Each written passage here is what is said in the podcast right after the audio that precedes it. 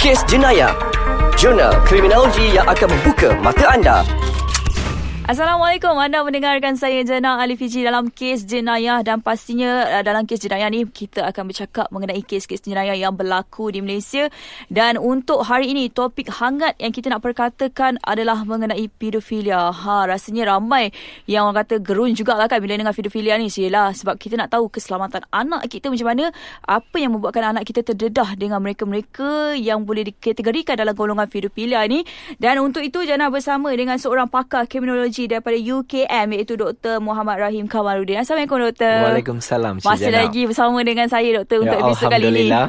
Jadi Doktor, kita dah cakap kan tahun 2016 antara kes jenayah yang boleh dikatakan menjadi perhatian adalah pedofilia ni. Jadi mungkin Doktor boleh terangkan apa itu pedofilia? Okay, uh, sejak tahun 2016 mm-hmm. eh, selepas kes Richard Huckle ni, mm-hmm. uh, perkataan pedofilia ni menjadi sensitif. Yep. Alright, ramai yang takut. Betul. Okay, uh, sebab impak itu bukan sahaja dirasai oleh keluarga mangsa mm-hmm. tetapi satu Malaysia. Betul. Alright. Okey, secara amnya okey, pedofilia ni adalah satu bentuk parafilia iaitu mm-hmm. tingkah laku seksual yang tidak normal lah. Okey, okay, di mana ianya adalah perbuatan melakukan seks mm-hmm. ataupun keinginan untuk melakukan seks mm-hmm. terhadap kanak-kanak. Okey. Okey, dan ramai yang menganggap hanya kanak-kanak perempuan sahaja yang akan menjadi mangsa pedofilia. Okay. Okay, pedofilia ni ada yang homoseksual, mm-hmm. ada yang heteroseksual dan ada juga yang bisexual. Mm-hmm. Kalau bisexual dengan homoseksual, kemungkinan besar mangsanya adalah kanak-kanak lelaki. Okey. Yep. Jadi doktor, mungkin doktor boleh uh, ceritakan juga mengenai Richard Huckle ni kan kita tahu kes jenayah yang dia lakukan ni memang sangat menakutkan. Apa yang agaknya membuatkan pelaku pedofilia ni orang kata bernafsu kepada kanak-kanak ni. Sedangkan kita tahu kanak-kanak ni apalah yang orang tahu nafsu pun tak ada lagi, tak apa pun tak ada lagi tapi dia sendiri boleh orang kata tertarik dengan kanak-kanak tu. Itu yang kita katakan tingkah laku seksual yang abnormal. Ah, betul. Right? Sebab mereka mempunyai cita rasa yang abnormal. Mm-hmm. Right? Ini adalah satu bentuk clinical diagnosis seperti mana yang saya katakan tadi. Uh, ada beberapa faktor yang menyebabkan mereka tertarik mm-hmm. dan minat uh, terhadap dengan kanak-kanak bawah umur. Mm-hmm. Okay? Antara beberapa faktor dalaman, eh, faktor psikologi eh, yang boleh dikatakan agak tinggi dalam kalangan pedofil ni, eh, mm-hmm. pelaku pedofilia ni adalah mereka adalah individu yang berimpulsif. Okay. Right? Mereka adalah individu-individu yang suka akan dominasi. Okay. Right? Mereka juga mempunyai tahap antisosial yang tinggi. Mm-hmm. Mereka juga mempunyai tahap pengherotan kognitif yang tinggi. Okay. Alright? Dan pelbagai bergabung dengan sejarah zaman kanak-kanak mereka, mm-hmm. semua itu membentuk seseorang itu menjadi pelaku pedofilia. Mm-hmm. Okay, doktor. Tapi kan doktor, saya ada juga membaca uh, mengenai pedofilia ni. Katanya pelaku-pelaku pedofilia ni kadang-kadang bukan di kalangan orang-orang asing, tapi mereka yang berada di sekeliling, mereka yang rapat dengan mangsa tu sendiri, iaitu kanak-kanak tu. Mungkin doktor boleh ceritakan sikit, mungkin doktor boleh rungkaikan sikit mengenai apa yang saya baca ni, doktor. Uh, pedofilia ini, okay, ada sesetengah individu, mm-hmm. okay, dia akan mengambil peluang ke atas kanak-kanak. Mm-hmm. Okay, dan ianya nafsunya adalah untuk sekali sekali saja mungkin disebabkan dia tak boleh nak kawal nafsu dia dan okay. kebetulan ada kanak-kanak dekat itu mm-hmm. okey ada dekat di situ so dia mengambil peluang so mungkin kita tidak akan mengkategorikan tingkah laku itu sebagai beliau uh, sebagai pedo pelaku pedofilia mm-hmm. okey ianya memerlukan beberapa kriteria okay. untuk kita labelkan seseorang itu pelaku pedofilia okey yeah? jadi doktor saya ada juga uh, terbaca baru-baru ni disebarkan luas di sosial media di Facebook mengenai seorang ibu ni dia bagi tahu dia mendedahkan bahawa suami dia sendiri sanggup untuk mencabul anak dia yang baru berusia lingkungan setahun ke dua tahun sebagai seorang ayah yang sepatutnya melindungi anak kecil. Tapi dia pula melakukan perkara begitu kepada anak perempuannya. Mungkin doktor boleh kongsikan sikit daripada sudut psikologi mereka yang boleh dikategorikan sebagai pedofilia ni doktor. Alright. Sebelum tu, uh, Cik Jana terima kasih kerana kongsikan kes tu. Mm-hmm. Sebenarnya banyak lagi kes yang mm-hmm. sedang berlaku okay, di Malaysia tetapi ramai yang tidak tampil ke hadapan Betul. untuk membuat laporan sebab kononnya nak menjaga maruah keluarga yeah, dan juga menjaga nama suami ataupun mm-hmm. adik-beradik dan sebagainya. Mm-hmm. Dan mungkin tindakan itu bukan sahaja saja ini bukan soal maruah ya Okey. uh, dan di mana ia boleh memberi kesan yang amat negatif kepada perkembangan kanak-kanak itu sendiri Mm-hmm. ya seperti mana Cik Janah uh, katakan tadi kenapa ada sesetengah individu dia suka tertarik ke atas Ka- yap. kanak-kanak ya Ha. okey salah satu ialah faktor dominasi Okey. Alright. Di mana kan uh, pelaku pedofilia ini dan juga beberapa individu yang tertarik ke atas kanak-kanak, mereka suka individu yang bersaiz kecil. Okey. Okay, yang mempunyai fizikal yang kecil Mhm. mm-hmm. di mana apabila dia uh, seseorang kanak-kanak itu mempunyai fizikal yang kecil Mhm. dia rasa dia dapat mengawal sepenuhnya Mhm. dan mangsa berada di bawah pangkuannya Mhm. uh, itu yang membuatkan dia berasa high yang kita katakan Okey. tu itu adalah salah satu faktor Mhm. okey dan faktor yang kedua yang saya boleh katakan ada beberapa individu pelaku ni dia beranggapan kanak-kanak itu adalah suci Okey. Alright dan dia ingin merasai ataupun menjadikan kanak-kanak itu untuk menghilangkan dahaga ketagihan seks Doktor, masing-masing. bila kita bercakap mengenai bapa menjadikan anak sebagai mangsa, adakah mungkin mak patut dipersalahkan? Tapi doktor jangan jawab dulu sebab kita nak berehat dahulu dan kita akan kembali selepas ini.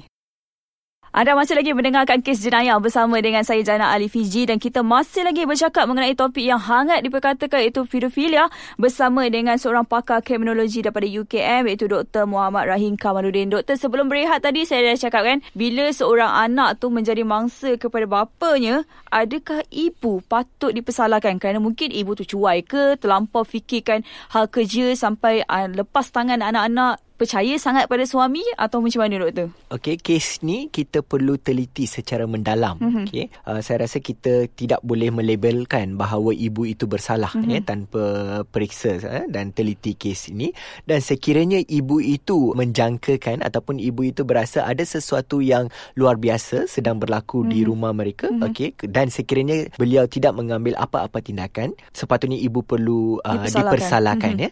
Okey, apa yang sebagai ibu ataupun ayah okey dalam sesuatu keluarga apa yang kita boleh buat antaranya ialah kita perlu peka dengan ting- perubahan tingkah laku anak-anak Anak, okey. okey dan kita boleh tahu apabila seorang anak yang sangat ceria dan tiba-tiba dia menjadi uh, sedih Mhm. dia, tiba-tiba dia ingin mengasingkan diri Mhm. okey mungkin kita perlu meluangkan uh, masa kita dan tanya apa yang berlaku jangan marah Okey. Apabila kita marah, kenapa you buat macam ni? Alright. Kemungkinan besar sekiranya ada apa-apa berlaku mm-hmm. selepas ni, mungkin dia tidak akan ceritakan Oh, ya, sebab betul. takut ibu akan marah. Betul. Right? Dan kita sebagai ibu ataupun bapa kita tak boleh defend eh, uh, ahli keluarga kita. Okay? Mhm. Apa yang perlu diutamakan ialah kebajikan dan keselamatan anak-anak kita. Itu yang paling Mhm. penting. Kadang-kadang doktor anak tu sendiri takut nak bercakap yelah sebab mungkin pelaku tu abang dia, mungkin pelaku tu ayah dia. Jadi macam mana doktor kita nak memainkan peranan untuk orang kata bagi keyakinan kepada anak tu untuk bersuara. Okey, apa yang kita boleh contohnya dalam situasi ni abang yang contohnya merogol Mhm. mm-hmm. adik kandungnya Mhm. mm-hmm. sendiri. Okey, kalau kita tanya, okey, kenapa awak sedih? Kenapa awak mengasingkan diri mm-hmm. di hadapan abang? Sudah tentunya Dia dia, tidak akan cakap. menjawab. Okey, apa yang kita perlu beri ialah sebagai ibu, kita juga perlu beri satu quality time. Okey, Mhm. mungkin kita boleh apabila kita berasa, saya rasa sebagai seorang ibu kita boleh tahu apa yang perubahan yang Yep, berlaku pada betul. anak kita ya. So apabila anak kita rasa dia cuba mengasingkan diri daripada abang, okey tak nak bercakap dengan abang, Mhm. okey apa yang kita perlu buat ialah mungkin kita boleh bawa anak kita contohnya ke kedai dan sebagainya ke Mhm. restoran dan kita boleh uh, tanya okey kenapa dengan cara yang baik. Mhm. Alright. So mungkin itu akan uh, memberikan satu keyakinan, confidence kepada anak kita untuk berterus terang. Yep. Jadi doktor, mungkin doktor boleh kongsikan juga kan, uh, ini salah satu orang kata pengetahuan juga kepada pendengar, macam mana kita nak kenal pasti seseorang yang melakukan pedofilia ni doktor? Right. Jawapannya memang susah. Ya. Okey, memang susah. Sebab apa? Kalau kita contohnya seseorang itu adalah pembunuh Mhm. ataupun beliau adalah uh, penyamun, okey, mungkin kita somehow kita boleh dapat clue dari segi cara pemakaiannya, Yep. cara dia bergaul, Ya. cara dia bercakap, mungkin bolehlah kita da- boleh dapat beberapa clue kan? Kita rasa macam something wrong somewhere kan? Mhm. Tapi untuk kes pedofilia ni agak susah, Mhm. okey, untuk kenal pasti. Sebab apa? Kebanyakan pelaku pedofilia dia mempunyai wajah yang uh, Suci. bukan bukan suci, dia kata uh, cun. Okey. Okey, wajah yang cun. Wajah baik lah orang Ya, kata. wajah baik, okey. Dan satu lagi mereka juga mempunyai komunikasi ya, Aha. uh, gaya komunikasi yang sangat baik.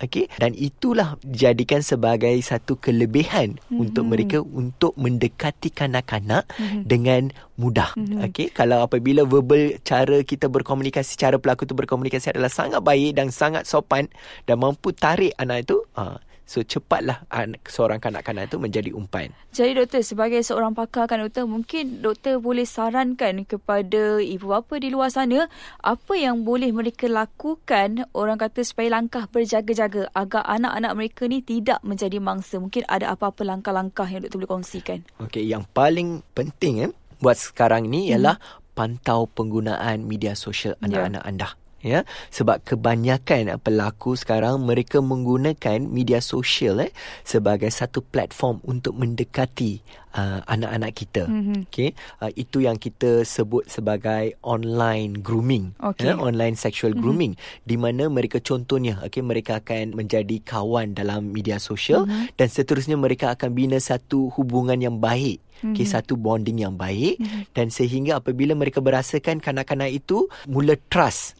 yep. uh, diri sendiri hmm. ataupun mula trust uh, pelaku itu dekat situlah mereka cuba akan mendekati uh, hmm. kanak-kanak itu cuba sebagai contohnya mungkin mereka akan semasa mereka chat Mm-hmm. Okay, mereka akan hantar gambar bogil mm-hmm. diri mereka mm-hmm. dan mereka akan mengatakan minta maaf saya tersalah hantar mm-hmm. dan dari situlah perbualan tu akan bermula ya saya betul. ada tengok doktor eh dekat Facebook ibu dia dedahkan macam mana terkejutnya dia apabila dia check WeChat anak dia rupanya anak dia WeChat dengan seorang lelaki dengan gaya seperti orang dewasa bercakap mengenai seks bercerita mengenai seks hantar gambar-gambar yang tak sepatutnya Doktor, macam mana kita nak lakukan? Macam mana kita nak sekat? Sebab media sosial ni sesuatu yang cukup besar. Kita tak boleh nak sekat. Kalau kita sekat anak kita daripada guna telefon kat sini, mungkin dia boleh pergi cyber cafe ke apa, kita tak tahu. Okay. Macam mana, Doktor? Dan kita kena tahu, eh, kanak-kanak sekarang ni adalah generasi Z. Yep. Okay, Gen Z. Kalau kita tak nak bagi mereka menggunakan media sosial, mungkin mereka akan ketinggalan juga, yep. kan?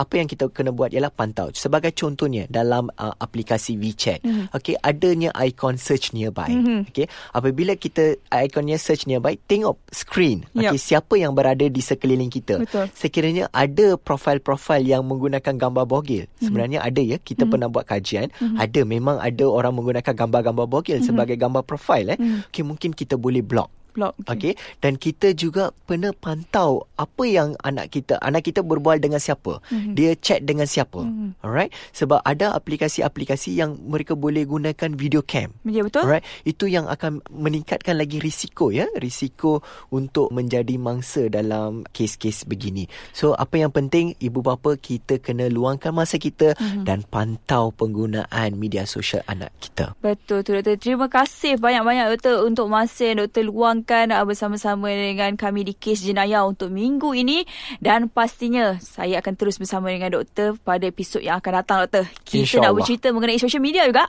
tapi mengenai tajuk yang lain pula sehingga kita jumpa lagi nanti. Assalamualaikum. Bye bye.